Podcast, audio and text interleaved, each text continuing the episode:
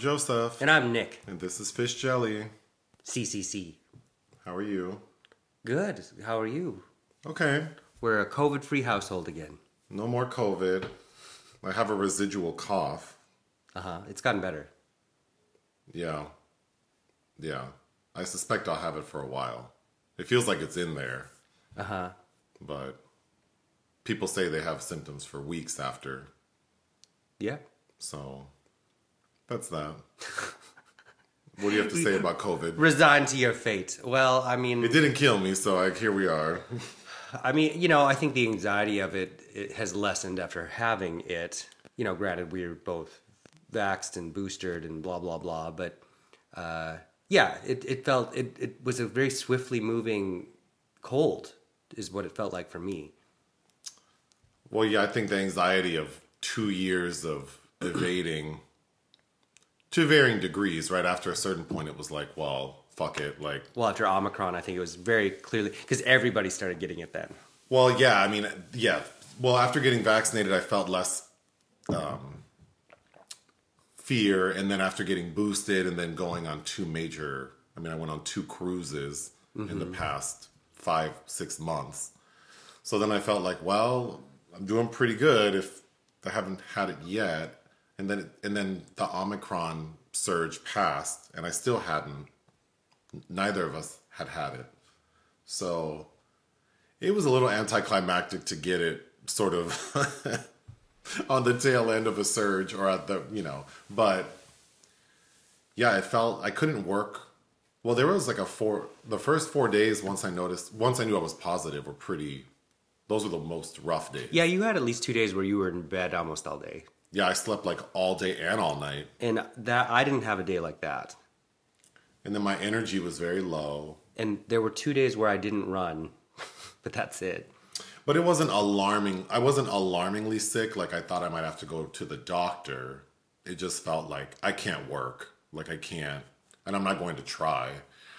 So then um, I, I think that made it seem more extreme that I had to announce that I'm out of the office because I'm sick.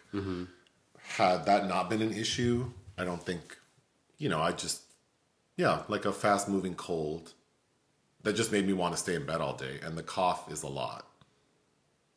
Yeah, the cough was worse for you than me. because you know my body felt I had body aches plus like my abdomen and my lower back were sore from coughing so much. But ooh, There she is. there she is. But moving on, uh, Heidi Klum. We just watched a music video of hers. so she recorded a song which is supposed to be like the theme song for the upcoming season of Amer- America's Top Model Germany. That shit's still going on. Yeah. Oh god. Yeah, Kylie Minogue was a judge on like a recent episode, Oh, okay. but Missed that. a guest judge.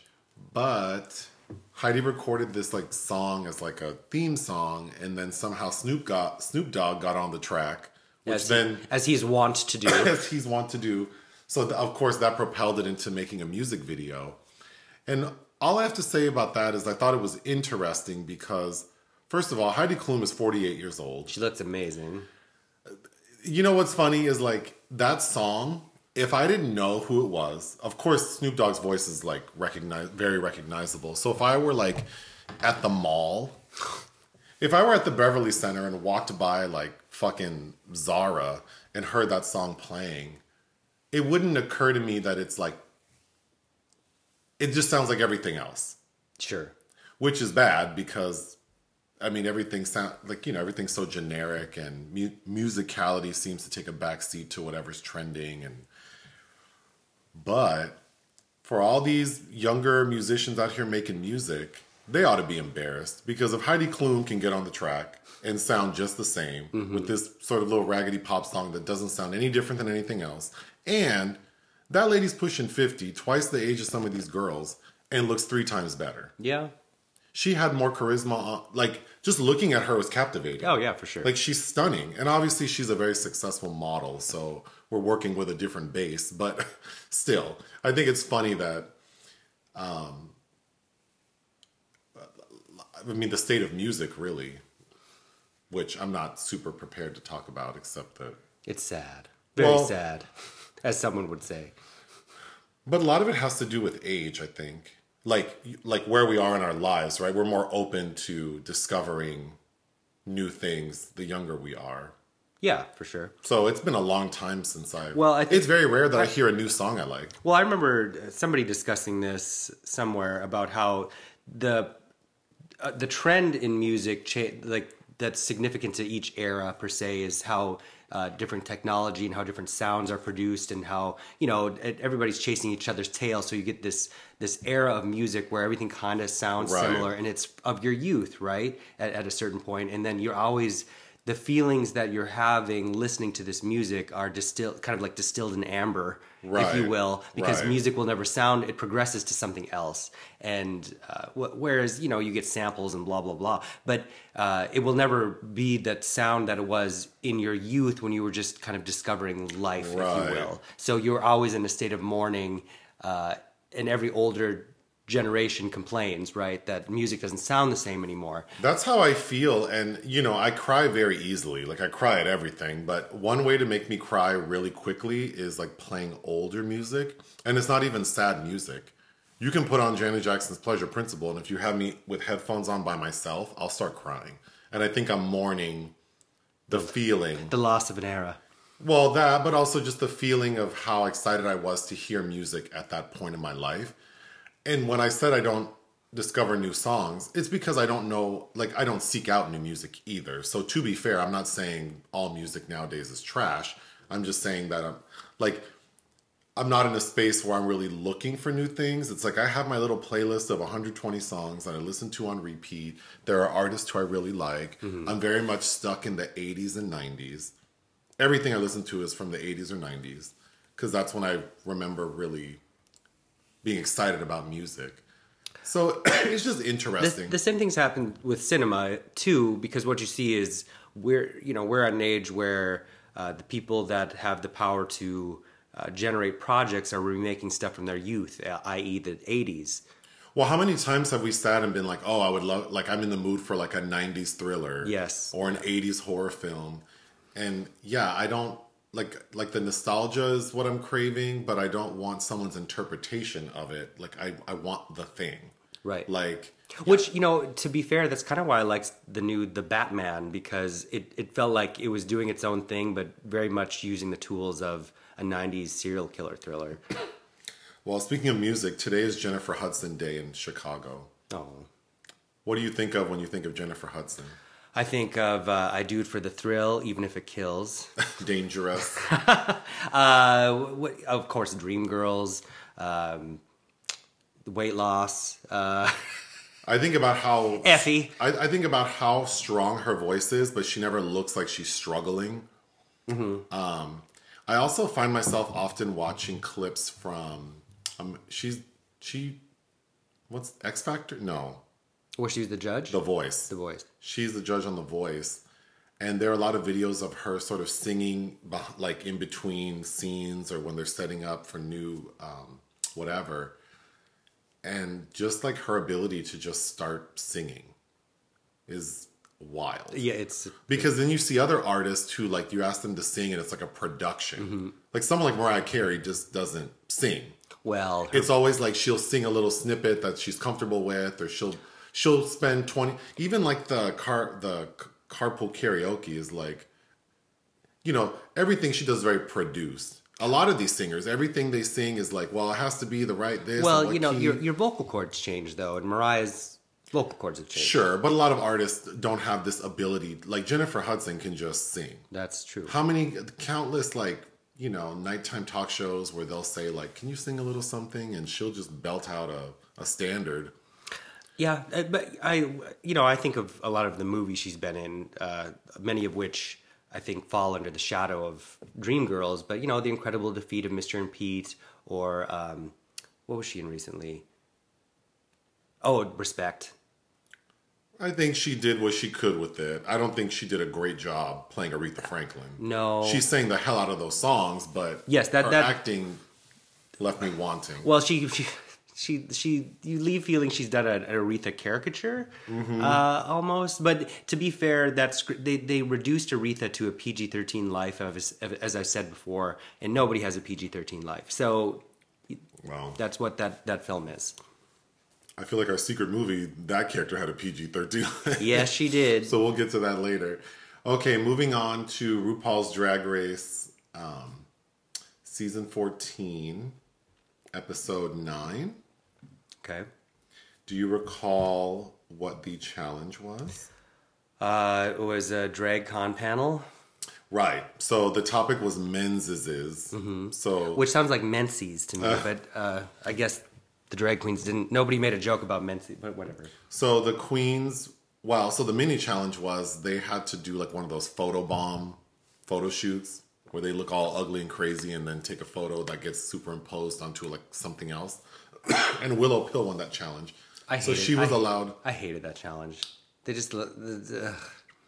Well, it just re- requires like I No- mean nothing. It requires nothing. Like, well, what skill was utilized here except being silly? And, goofy. Yeah. Yeah. But Willow Pill won, so she was able to pick her team. So the remaining contestants split into two teams, and they each had to basically like do like a morning talk show monologue with where they talk about the topic of men. And um I thought they did a pretty good job. The the team that Willow picked, I thought they did an excellent job Yes, they did. talking about like fatherhood and the other team which was led by bosco as the moderator they talked more about like toxic masculinity and that team had georges and Ken, uh, what's Jasmine? Kennedy. jasmine kennedy and georges and jasmine kennedy And Daya Betty. Diabetes who whatever well can we just mention again how much i can't stand Daya Betty I cannot either. I just want to put her on mute. Shut the fuck up. Wow. Like I just it's been a minute since I really can't stand a contestant. There's something about her, The the face, the the words coming out of her mouth. the way she moves her mouth, I just yeah. it would behoove you to be kind, girl. Is That would be a queen who, you know, because I've met a number of queens, and even though I don't care for them, sometimes it's just like, oh hi, like Yeah, yeah, yeah. whatever. I don't need to tell you how I feel about you. right. If I met Daya Betty, I would I would tell her a thing or two. I would just turn around. I don't need to look at you.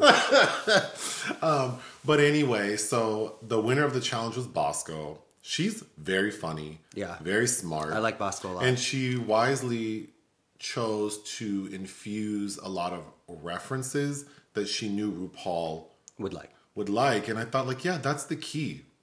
That's the key. Like, RuPaul's a 60 year old man who's obsessed with like po- older pop culture references. But didn't know Dale uh, Bozzio? yeah, Bosco didn't know who Dale Bozzio was. But um yeah, so Bosco wins, and then in the bottom are Jasmine Kennedy and Georges, who are the two dancing queens of the season, and they lip sync to Etta James' version of "Something's Got a Hold on Me," mm-hmm. and I thought they did a great job. I think Georges did a better job than Jasmine, but RuPaul lets both of them stay. It's a double shantay. I don't. This season seems really long. They've already had the first two episodes. No one went home because then they brought everyone back, and then we've already had an episode where there were no bottoms. So there was. So now there's. Now we have three episodes where no one went home, and then we have a fourth episode where no one goes home, and we still have that damn golden ticket floating around. Yeah. So that means someone else is going to get saved at some point. It's a saga. Oh, uh, also Jasmine's uh, silhouette. Well, I thought she looked interesting, but she was kind of like a sexy Gumby. Okay, the runway the runway theme was shoulder pads, Uh-huh. and I really like Jasmine's look. Georges looked like Selena mixed with Prince, as she said. Prince. She looked fantastic, but she didn't have shoulder pads. Willow Pill also didn't have shoulder. Willow Pill looked like a character from Rugrats to me. It was cute, I thought I was thinking like SLC Punk. oh, and then yeah, I I think I thought Daya Betty looked silly. She looked like something. What's that movie with Lori Petty with Tank Girl? Yes, with Ice T. Yes, I thought she looked like something from Tank Girl. I hated her stomp down the runway. I just want a, a, a hook to come out and yank her off the stage. like I can. like Showtime at the Apollo. Like poor thing. Um, okay, so that's uh, Drag Race uh, for UK versus the world. Oh, but I, episode. I will say Bosco. You know that that is somebody who is very smart and creative, and just the way that you know in the confessional speaks about everybody else. It's like oh, you know, very kind and, and like curious. Like and praises other people. Uh, you know, kind of like Raja O'Hara was when she returned as well. It's just like the graciousness of it is very appealing. Well, and humble too, because he talks about like how he works as a barista, Yeah. and I, yeah, I, he just seems very authentic. Where and Daya Betty, like, I deserve this. But I think that's also people who are confident in in their skill set. Like this is what I do, Yeah. and it is what it is. And if you don't like it, you don't like it. but- and there's no need to tear other people down just because I don't excel in this thing or but yeah, so far he's doing great.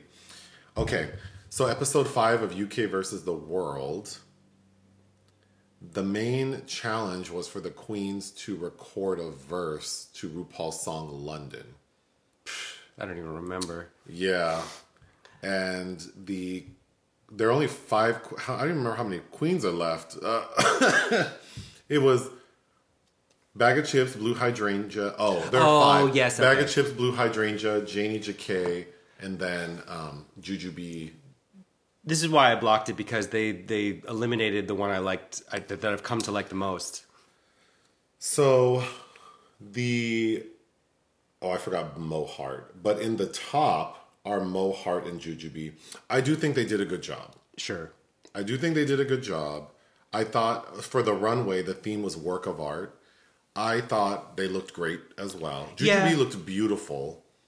But so wasn't really well. She the others like were taking an artist and riffing on their style, and she was more of she uh, did an interpretation of like a piece, like an architectural structure. Yes. I thought that was kind of weak, but she looked fantastic. So Jujubee wins the lip sync against um, Mo Heart, and she chooses Janey Jacké to go home. who I thought looked the best in that Warhol, that Marilyn Warhol. But Yeah, but she, you know, she she didn't want to send home bag of chips or blue hydrangea. see, this is why like we we are so indoctrinated with fake ass shit because you had bag of chips clearly manipulating them with these teary things about how much Yeah. she respects them and loves them and wants to compete alongside them when somebody with the dignity of like Janey Jacké says you know is not going to stoop to that level and then the reactions are like oh she doesn't want it enough you know I think Bag of Chips should go home. She clearly doesn't want to do what is asked of her. She's like,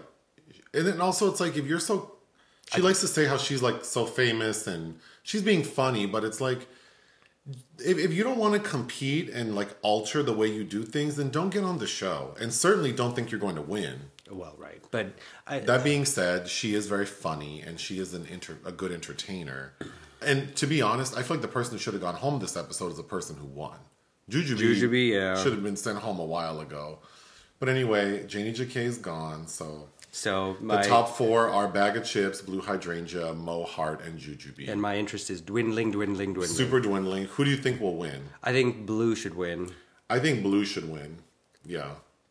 Uh, if Jujubee wins, I wouldn't be mad if Mo Heart wins. Uh, I think Mo Heart's done okay, but I think of all of them, Blue Hydrangea's been the most versatile and the most successful at like Yeah. coming back and really showing like she's a very talented. Jujubee and Bag of Chips, look, we Well, Bag of Chips is good at what she does, but it's very limiting or limited. And then Jujubee, I just don't understand. She has a great personality, but I don't think she makes for good TV. no. So I'm so confused, and her looks have not been that great. I get, but you know when you're available, when you're available, Oh, okay. Um, I need to step away for one minute, but you can talk about Blue of Noon.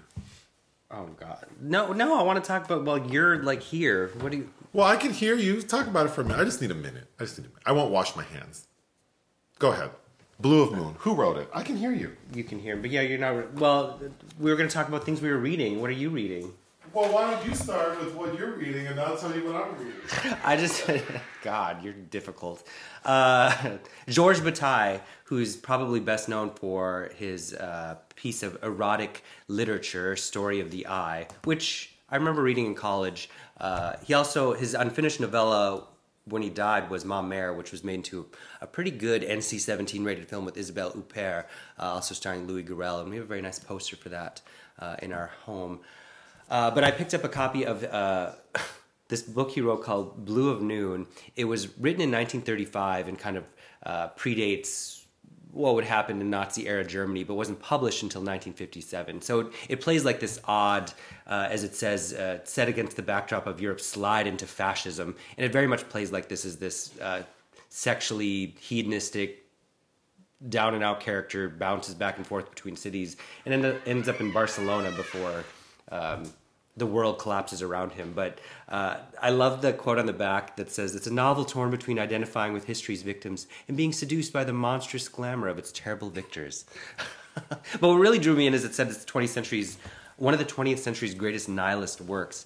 And I didn't really, I, I, find Georges Bataille more of a hedonist than a nihilist because there's always the, the promise of pleasure in what I've read of his. But uh, yeah, it's it's a slim, You finished the book. yeah, and then I just started. Uh, What are some things that popped out?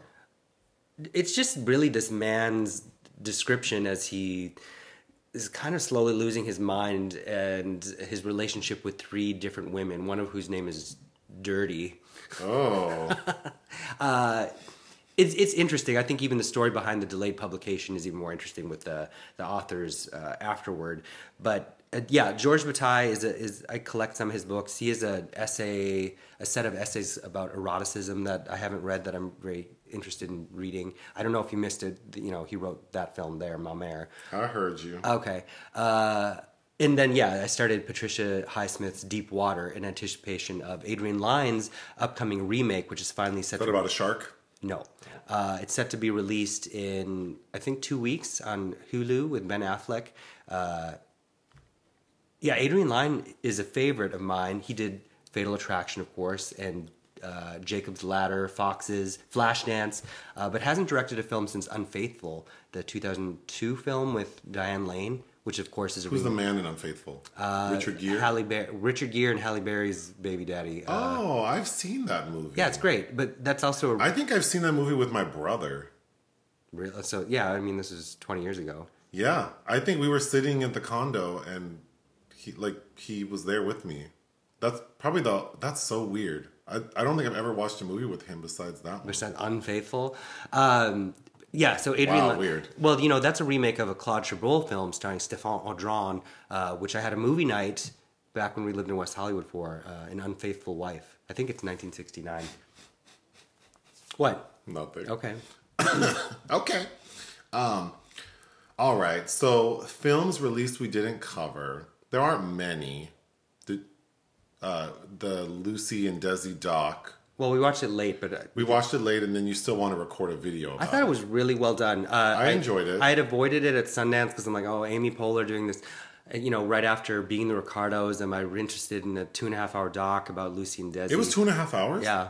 It didn't feel like that. It went by very quickly. Yeah, I enjoyed it. I will say, uh, you know, it. Hmm, like two thirds of the Lucy and Desi doc, I feel like much of that encompasses what we saw in being, being the Ricardos. Yes, it, but it was interesting because the Aaron Sorkin collapses a lot of things Yeah, into, yeah. you know, which I wish I'd watched the documentary. So I first. think they would complement each other well. And they're Yeah. both available on Amazon Prime, right? I think so. Yeah. So I mean, I would recommend watching both together. But the highlight of this documentary is we get tapes of Lucy and Desi talking. So it's mostly Lucille Ball and Desi Arnaz's voice describing things, and then we get the visuals, which of course there's a huge bank of assets for these two uh, very popular entertainers. So it didn't feel wanting. It definitely felt very uh, comprehensive. We do get their daughter. Their daughter speaks a lot. Yeah. She speaks a lot, which I didn't know that. I don't know that I needed, but um, I thought that was fun. You know, you can always tell when people you read between the lines, right? Uh, Yeah. and you could. She was closer to her dad, uh, but uh, I found it really moving, and I got kind of emotional a couple times, strangely watching it. But you know, anything about this powerful woman that uh, you know kind of beat the odds and changed the landscape of our culture uh, through television. Well, and I thought it was, I, I think it was moving to see this woman talk or hear her talk about how when she chose to marry Desi, she wasn't thinking like I'm this white woman marrying this brown man. Right. She said she understood that there would be some complications, but it was it really wasn't. She wasn't preoccupied by it. So it just felt like she fell in love with this man and did what her heart told her to do, and then I don't think I fully realized that for the first like eight years of their marriage, he wasn't around He was on tour, yeah. because he was on tour and serving in the military. Yeah. So, and then her getting pregnant, losing a baby, getting pregnant again, all of that. Like, just what a fascinating life. And then I, I guess I didn't realize how quickly it's a very short period of time where they became super pop- popular and then bought the studio and then merged with. They bought RKO. Yeah. And, and then So- she merged with Paramount after Right. she took control, yeah. That didn't, that's not a very long period. It's like a five year period from when I Love Lucy started popping to when they bought Right. RKO. Well, and it's so surreal now because we live very close to yeah. where they were. yeah, that's true. But um, yeah, no.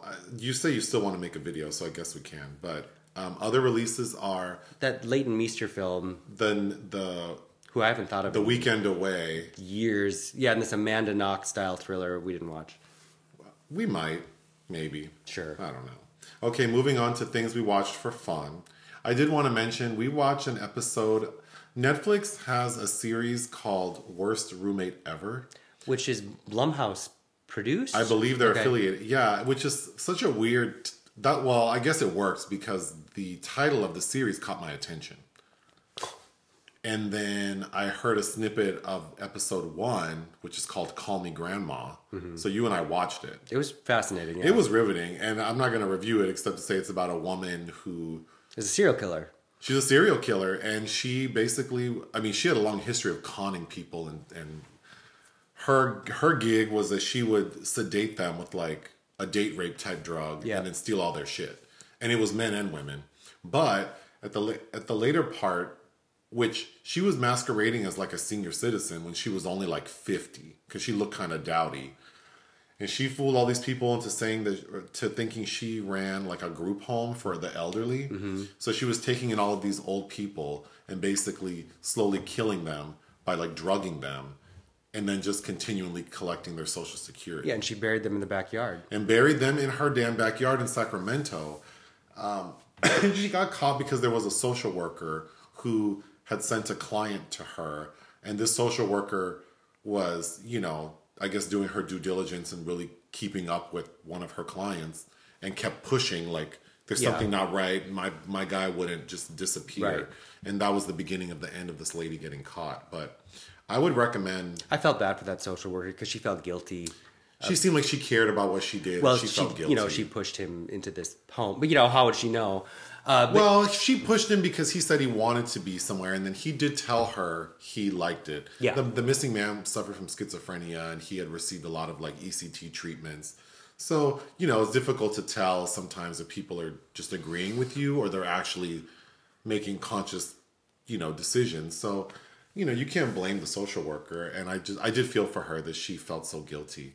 Uh, it reminded me of this, uh, a horror hag movie from the 70s starring Ruth Gordon and Geraldine Page called Whatever Happened to Aunt Alice.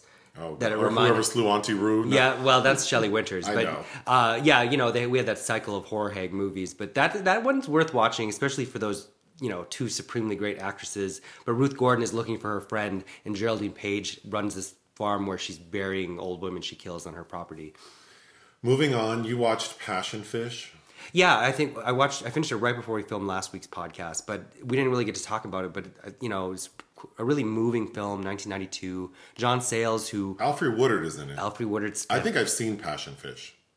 Okay, Alfre Yeah. Woodard's fantastic in it. Is this you know she's a sober nurse that's taking care of Mary McDonnell, uh, who's that was her second Oscar nod, and uh, who's this soap opera star who suffers is hit by a taxi and she becomes paraplegic.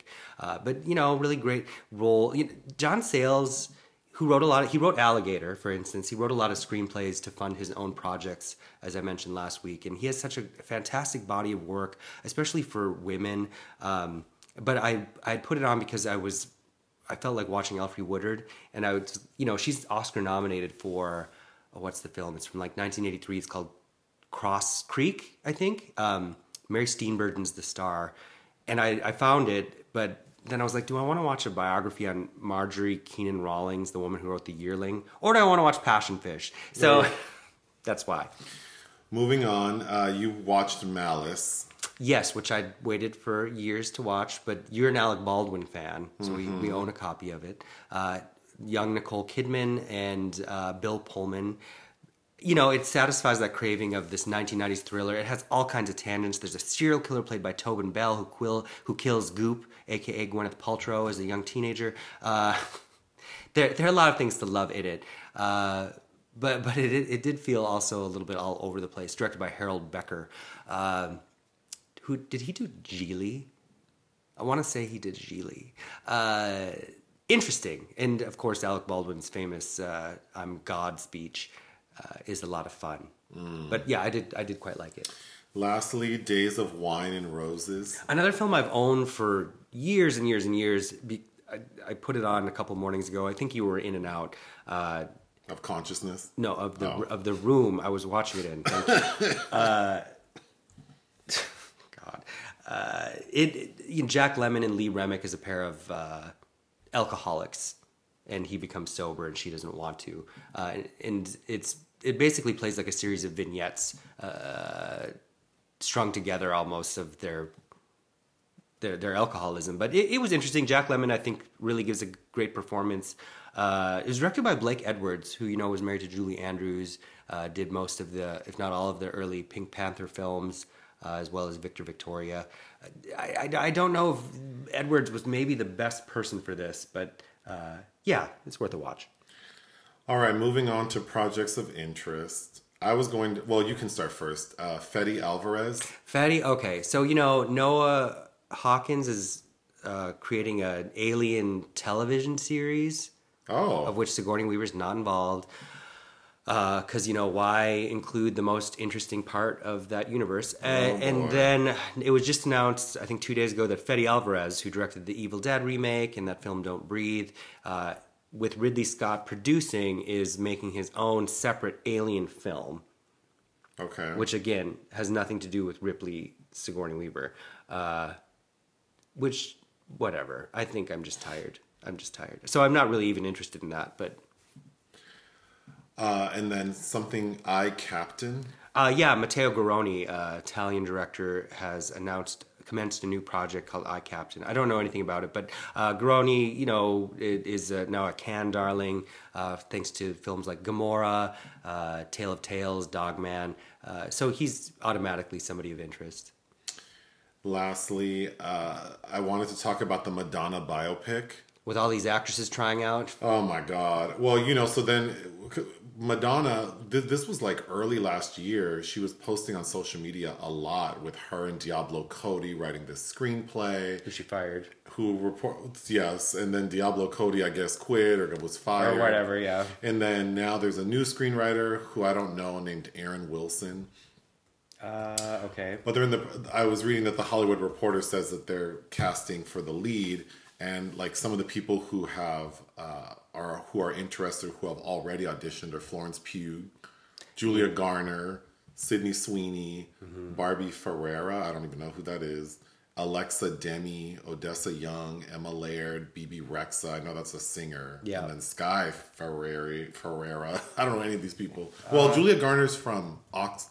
From Ozark. Oz- oh, yeah, I finished the latest bit of Ozark. Oh, too. we didn't talk about Ozark. Well, you only finished half of the season. Well, it's because the other part is- it, that shit is getting over the top. Yeah, we probably should have talked about that. Maybe next week. I don't know. But um, I was reading that the audition process is pretty intense because they have to like do all this choreography and um, like performances, which I think is funny because of course Madonna would want people to uh, perform her shit better than she can. I don't know. I can only imagine how difficult Madonna is, particularly with something like choosing who's going to play her. I would say uh, it's not going to be worth it. I think this will be a big deal. I think it's going to be a big deal, but I feel like whoever that lead actress is, this could be uh, Showgirls Elizabeth Banks killer. or Mommy Dearest. Oh yeah, yeah, I, Faye I, Dunaway. I don't know how good of an idea it's going to. well, I think in 2022, I don't know that it would hurt an actor's career because this will obviously get like just major distribution and it'll have a great soundtrack because obviously they're gonna have all the Madonna shit. Mm. So I don't think that whomever plays it, it will hurt their career. but I think this could be a shit show. Yeah.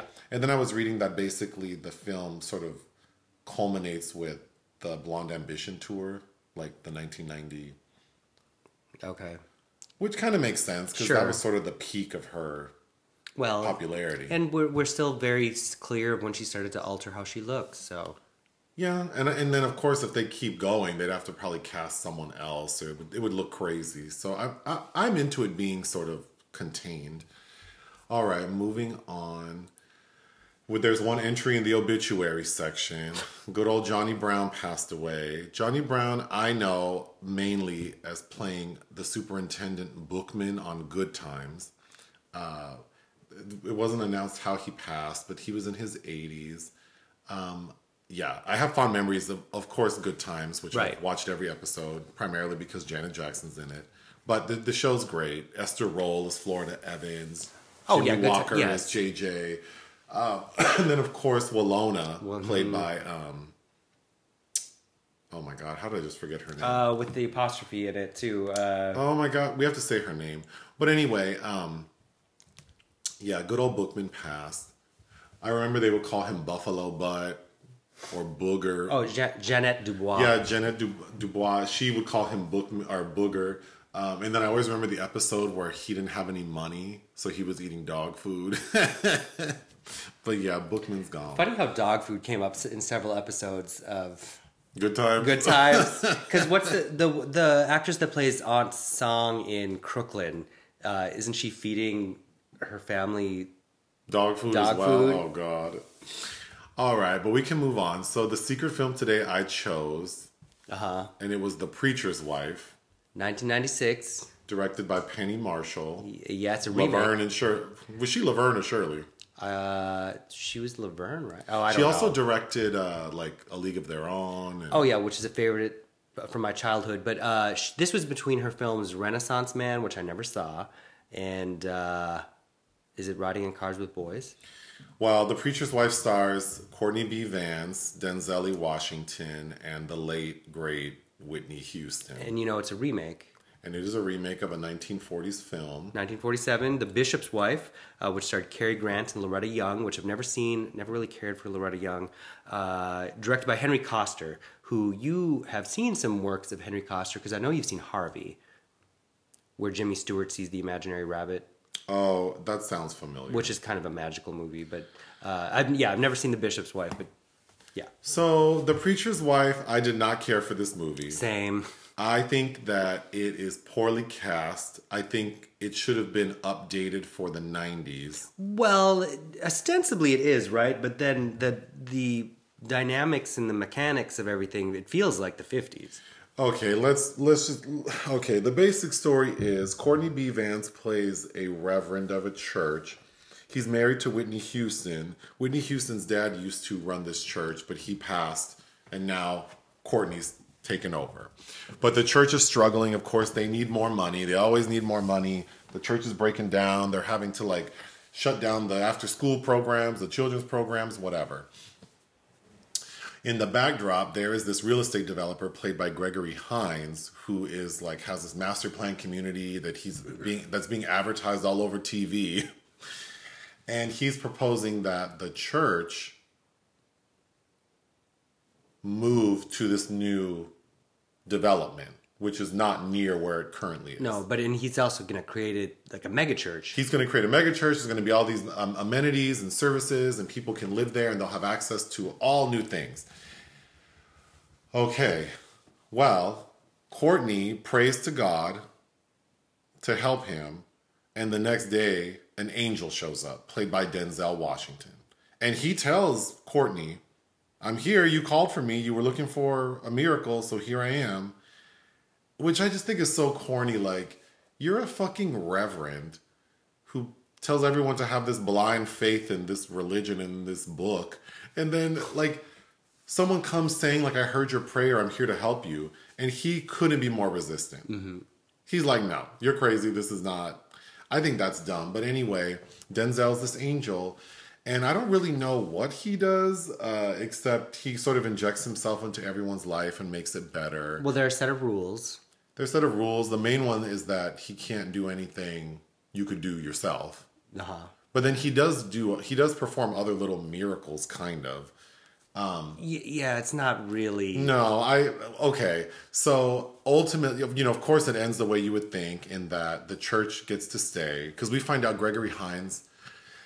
Oh, another big problem I have with the film is Gregory Hines' character is supposed to be like a villain, but he doesn't seem that villainous. He's not. No, he's for the progression of the community. He's trying to progress. Yeah, he's trying to develop the community and get people like move them up and out. Yeah, it's not like this, like some white developers coming in to gentrify. and, and remove these people from their homes. He's trying to give them like nicer homes and give them more amenities. And we find out that Gregory Hines' character actually owns the church. Yeah. Because it was having problems and he took over the mortgage. Yeah. So it's like he's trying to help the church and he's he didn't even want to let everyone know that like actually I own this shit and I could kick you all out. Right. He was trying to find an alternative for them. Yeah. So I think that the, that character is not well attenuated to what I'm supposed to think is happening because it seems like he's kind of the angel of the story.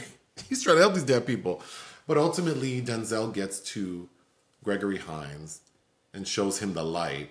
So at the 11th hour, on Christmas Day, Gregory Hines tells Courtney B. Vance, like, call me on Monday. We can talk about the mortgage. Basically, I'm not going to tear down the church. You don't have to move. yes. So and keep your neighborhood in the dark ages. Yeah, yeah. Basically, y'all can't have Whole Foods and Starbucks. Like, so okay. so what? Uh, well, you know, not that uh, progression should be measured in you know. Uh, consumer culture per se but uh it, No, but he gets. There's one scene where he's like, "But I'm going to build tennis courts," and Yeah. he's like, "Well, they don't want to play." And it's like, It's like they don't play tennis. Well, they don't have. They haven't had the opportunity. Yeah, maybe to. if the community had tennis courts and swimming pools that they felt were theirs, maybe they would. Like, You why know- would you not want them to have that? like the Williams sisters had to play in some, you know, dilapidated tennis court because that's all that was available to them. What if, you know, it, it to me that this film really is a metaphor for what religion does is just keep keeps people in the dark. Yeah. Okay, I'm just gonna go through my notes. so we were reading because during Whitney's last interview with Oprah, was it her last or her second to last? It's 2009. Uh, I think that was her second to last Okay. interview. Yeah, yeah, because she was re- in the really pretty brown dress, and her last interview, she looked she looked good, but she sounded really bad because she performed a song. Anyway, in that second to last interview with Oprah, Whitney shared that during the filming of The Preacher's Wife, she was high every day. Yeah, she was taking something. Yeah. So immediately we see Whit- like the first scene with Whitney is she's singing, and I just thought, boy, Whitney stays sweaty. That lady was known for sweating, and I'm Yeah, assuming when she performs, yeah, yeah. but but she's just standing there. So I wonder. That was always a joke about Whitney, right? Everyone who plays her in Drag Race, Snatch Game, fucking Mad TV, anyone who ever does Whitney, you have to do the sweating. Sure. And I thought, damn, even in a damn movie, she's sweating. Well, because she's working, you know. That, That lady was standing there lip syncing. Why is she Oh, sweating? sure. I think it's the drugs that make her sweat. But um okay. You know, Jennifer Lewis is like a very strong spice. Yes. She is a very strong spice. You don't want too much cardamom. you do not want too much Jennifer Lewis in your movie. And Well, here- I don't know. Jackie's Jackie's back is pretty damn funny. oh, I'm due to. You know what? We should actually do an episode of Jackie's. Jackie's back is pretty good, and she's front and center there. Yes, but that's where she wants to be. Entendre. I, I think because she's front and center in Jackie's back, she tones it down a little bit sometimes. She does, but it's it's There are like- highs and lows. Jennifer Lewis is like, you are not cutting any of this dialogue I have. I think because Jennifer Lewis is a u- is accustomed to playing a supporting character, she's developed this sort of way about her that's like, no matter what, you are going to hear me. Yep. She plays to the back of the room. All right. Yeah. yes, ma'am. Okay. Hallelujah! Yeah, she's just so damn loud. But what's so that's distracting. It's time to make the Christmas baskets. like, Uh huh. Yes. So when she picks up the phone. Oh, uh, yes. Hello? No. Mhm. so, so it's weird because we have Jennifer Lewis, we have Loretta Devine, mm-hmm. who are both so magnetic on screen. Yes, and t- and can do magic with the supporting part that, like, if you're just reading that dialogue, like, what a throwaway part, but Yeah, if if if if I had to cast a movie, I would definitely be like, if I can get Jennifer Lewis and Loretta Devine, I would definitely find something to do with them because they definitely add a lot with very little. Oh yeah, Loretta's introduction to Denzel, like that could have been flat as hell, and she brings She made it alive. like it's alive. It's the scene where Denzel introduces himself because Loretta Devine is Courtney B. Vance's assistant. Mm-hmm.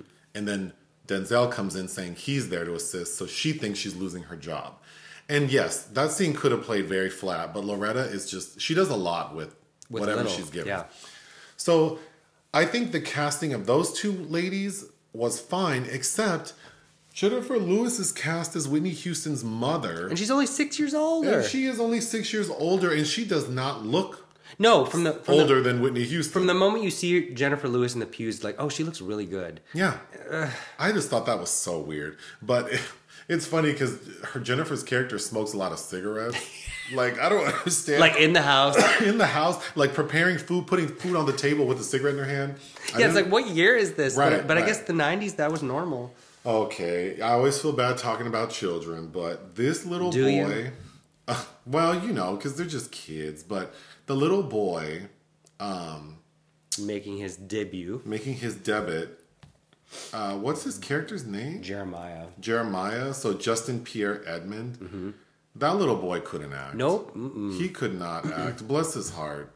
Um, yeah, it was kind of crunchy when he was on screen. Like, oh, get Very- him off, get him off. Yeah.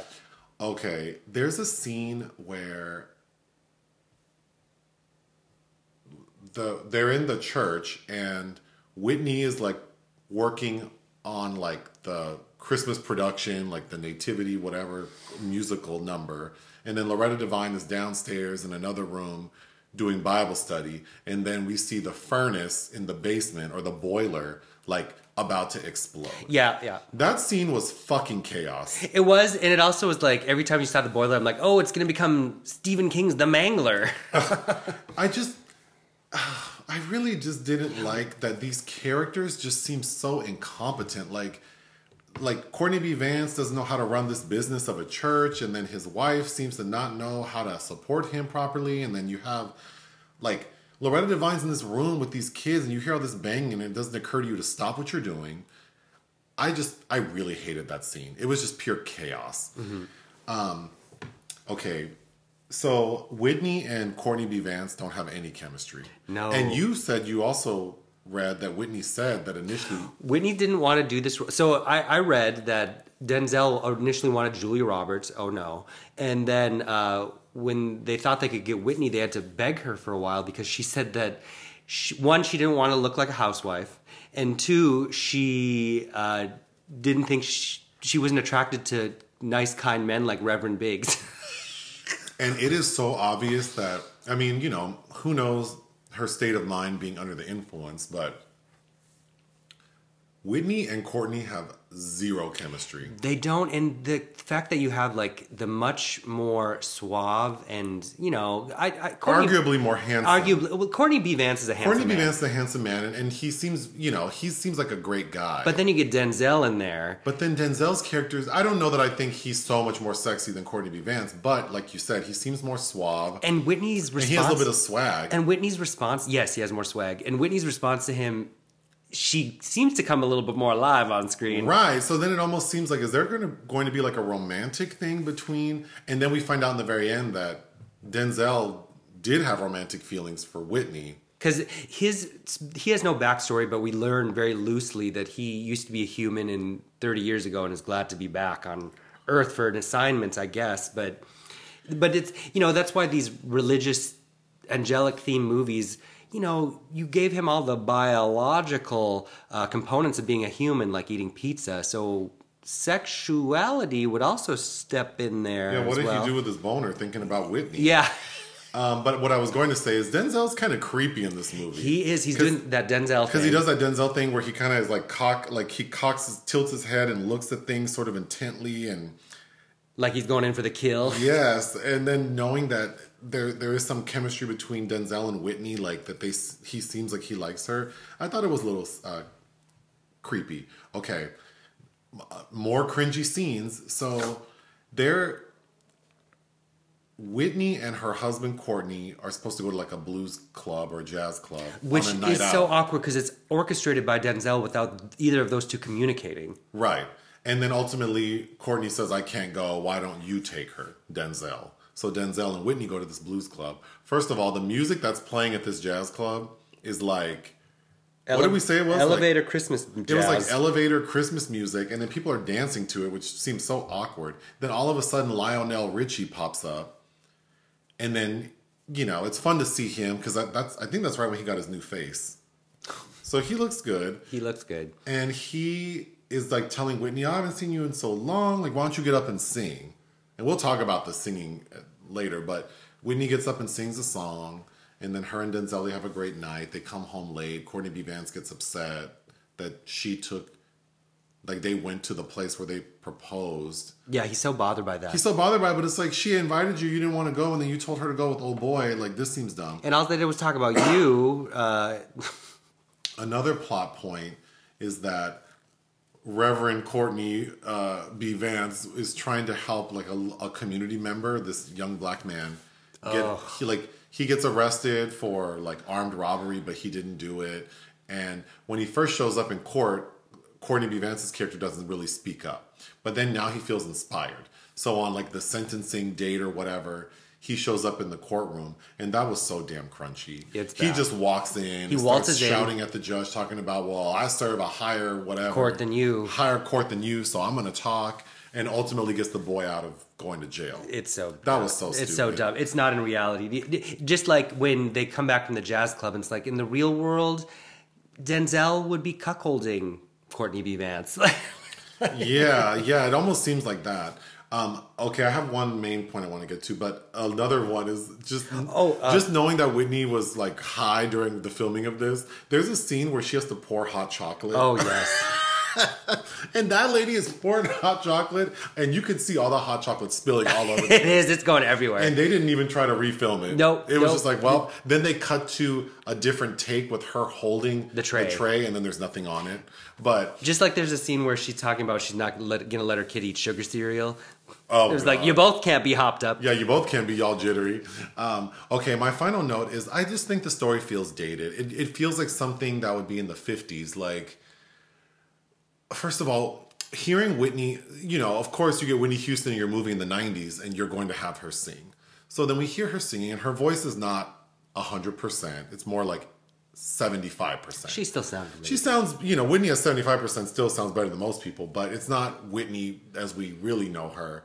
So it's like you have this woman singing in a way that just doesn't match her personality because she seems kind of like this meek housewife with, you know, like the way she's dressed and her hair and her attitude about how her husband's behaving.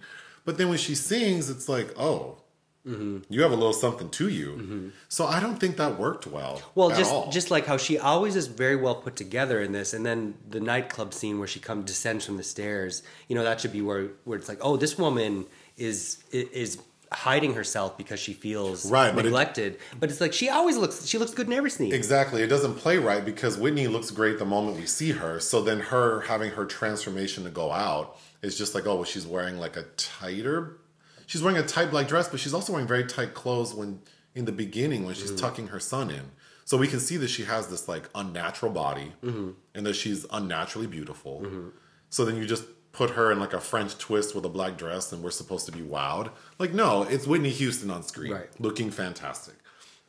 I think it should have been if the role of Whitney and Courtney's character should have been played by younger actors, and they should have to make it more modern. They should have leaned into these this younger married couple taking over the dad's church, and they're sort of torn between the secular world and their religious beliefs, and that's creating tension. And then this angel comes and tries to show them how they can sort of walk the line between the two and still serve their God and be happy, whatever. And then I just, yeah, I, I, I think making Gregory Hines' character, in my opinion, seemed like I felt like he was more helpful than Denzel Washington. Yeah, I agree. They should have made him like a, just a straight up villain then, who in the end sees the error of his ways.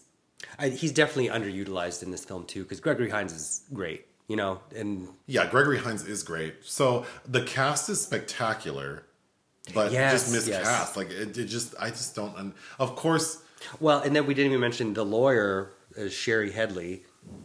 Oh, that's Coming to right, from America. Coming to America. But it was just funny because you were just watching a black blasphemy. Oh, I want to shout out. Um, there's a YouTube channel I believe called All Def, and I watch it a lot. Um, they do a lot of like roasting. It's all comedy, but they have a series called Black Blasphemy, where they have a panel of black people who are usually comedians making like blasphemous statements Towards the black community. to the black community, like white people's Thanksgiving food is better than then- black people's food. and then the person on the on up, and then one of them has to guess who, Who said, said that it, shit. or like Friday's not a funny movie. Yeah, yeah. Or but anyway, they had oh, one of the black blasphemy statements was um, I've never seen Coming to America. yeah. But the the two that had seen it were They didn't know- They they were like Lisa. We don't know that actress's name from Well, Coming her to name America. is Shari Headley. So shout out to Shari and Headley. She had nothing to do in The Preacher's Wife. I did learn looking her up though. Uh, she's there's a sequel to Belly. Oh, and it's called Belly Two. I forget that Millionaire Boys Club. I think Oh, and there's another movie we might have to review called Bitch Bitch Lover. Bitch Lovin' or Bitch Yeah, it's from year. It's from 2020. what a terrible. that was title. random. Well, we're running out of time, but that was uh, the preacher's wife. What else do you want to say about I it? I think that Mo Heart should have played Courtney B. Vance in Snatch Game. he could have, although Billy Porter is a more popular reference. But uh, and then there's uh, the the finale is Denzel asks God to I guess craft a, uh, an image of himself as the angel on their Christmas tree. Oh yeah. And I said that that shit looks like Papa Legba. Oh my god. but anyway. I would give. Oh, the- and Cissy Houston. Cissy Houston is in the background, looking like Mugging, she- yeah. mugging like she did when she was singing with Aretha a few years ago. So that's entertaining. Um, notably, this was nominated for best score uh, from Hans Zimmer, who Eh, I I, I didn't. Th- I, Hans Zimmer is a very notable composer. I really like his score in Chow. Whitney's rendition of "Joy to the World" is one of my favorites. Uh, Definitely one of my favorite Christmas songs. And then, uh, you know, I don't think the music's that great. I don't think so either. Uh, but it was lensed by Miroslav Ondříček, a Czech uh, cinematographer who uh, I believe shot a league of their own for Penny Marshall, but is uh, best known, I think, uh, for shooting several Milos Forman films. um, what would you? oh, including. Hair? What would you give this film? Ah, two. I would give it two out of five. Um, you have like two minutes left. I have nothing more to say. Oh, well, this week what's going on? uh, films. As in what's oh we, we got a couple of Chris is, April is a Chris Pine double feature month Oh, because we just watched The Contractor. and I saw all the old knives this week. Um, I do like Chris Pine. Yeah, uh, we have a Zac Efron thriller. I What? think. Yeah, that's what I was- didn't know that. Yeah, it's called Gold. That's Well, I'll week. definitely watch that. Um, uh, another Ryan Reynolds comedy, Ugh. The Adam Project, Well, he's my friend, so I'll watch it. and I think something that sounds interesting. I think it's a horror film called Ultrasound. That will be this week. About a demonic fetus. I'm sure it'll be something pregnancy related. Yeah, yeah, yeah. Um, yeah, just more movies. Uh-huh. Uh, no major events coming up. I don't think so. No, no. We might we might go to the Eagle tonight. Yes. What's next week? Is Noted nasty gay bar. The Lost City, that Sandra Bullock movie, that screening might be, that's coming up too. oh. All right. Well, uh, I'll bid you adieu. Ta ta. Bye.